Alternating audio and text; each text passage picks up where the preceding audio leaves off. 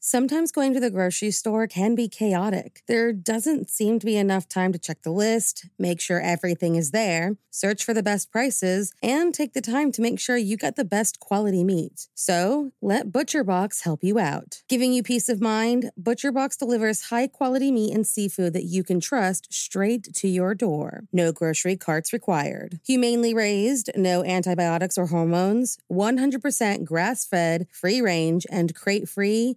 What more can you ask for? What about free shipping, customized box plans, exclusive member deals, recipe inspirations, tips, and tricks? You really can't go wrong with ButcherBox. Sign up at butcherbox.com slash morningcup and get our special deal. ButcherBox is offering our listeners a free for a year offer plus an additional $20 off. Choose salmon, chicken breasts, or steak tips free in every order for a year. Sign up today at butcherbox.com slash morningcup and use code morningcup to choose your free for a year offer plus get $20 off your first order.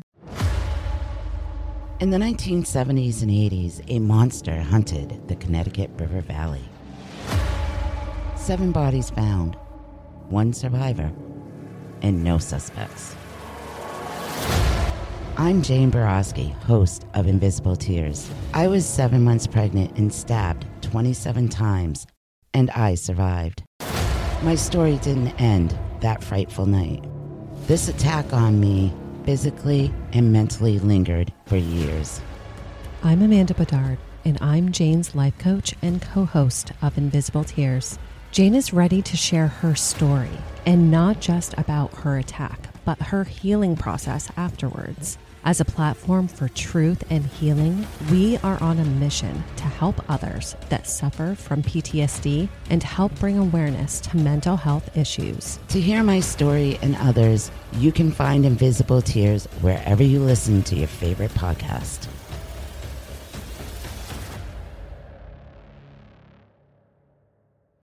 There were two more murders 15 miles When away police arrived, they found the of Los telephones and Angeles. electricity lines described by one investigator as reminiscent of a weird religious. Couple murdered. Every once in a while, when we are angry at our significant other, some dark thoughts can run through our head. There is a whole line of jokes about smothering the snoring husband that can back up that statement. But on July 24th, 2002, a scorned woman did something to her husband that was not a joke and took his life. So, if you like your coffee hot but your bones chilled, sit back and start your day with a morning cup of murder.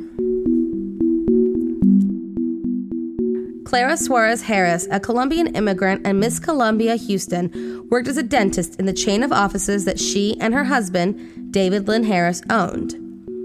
The two were successful and lived an upscale lifestyle with their twin sons and David's daughter Lindsay from a previous marriage. Almost 10 years into their marriage, Clara caught wind that her husband was carrying out an affair with former receptionist Gail Bridges. She hired a private detective to spy on David and soon had her suspicion confirmed. Her PI informed her that the couple were at the Nassau Bay Hilton, the very hotel she and David were married in all those years ago.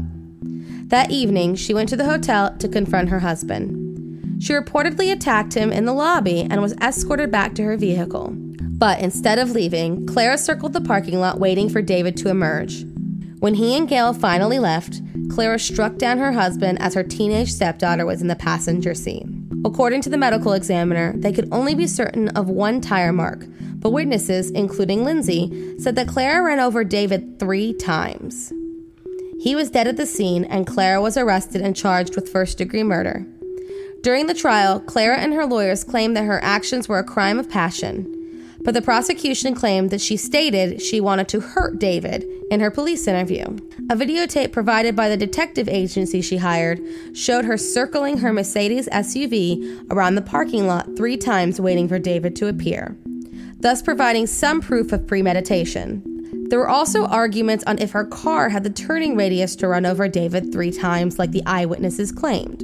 And though she was advised not to take the stand, Clara provided her own testimony that, while she did say she wanted to hurt David, the film didn't include the end of her statement in which she said, I didn't want to kill him. According to Clara, she did not see David when she ran into him. Her own attorney collapsed from stress. On February 14, 2003, Clara Harris was found guilty of murdering her husband. She was sentenced to the maximum length for the jury's sudden passion finding 20 years. She was also fined $10,000. She spent her prison time converting school textbooks into Braille for blind students and was released on parole in May of 2018. Thank you for joining me in my morning cup of murder. Please join me again tomorrow to hear what terrible thing happened on July 25th. Don't forget to rate and subscribe and let me know how you like it. If you want to help support the podcast, there is always Patreon or just sharing it with your true crime obsessed friends. And remember, stay safe.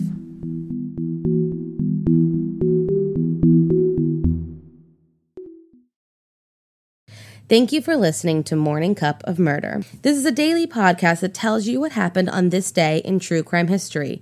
In short, easy to listen to episodes that you can finish on your commute or while you enjoy your morning coffee. So make sure you check back every morning. My name is Korina. I am the creator and host. You can find Morning Cup of Murder on Twitter, Instagram, and Facebook. I have also set up a Patreon where you can donate a small monthly contribution to the podcast. All those links are in the episode description. Thank you again and have a wonderful day.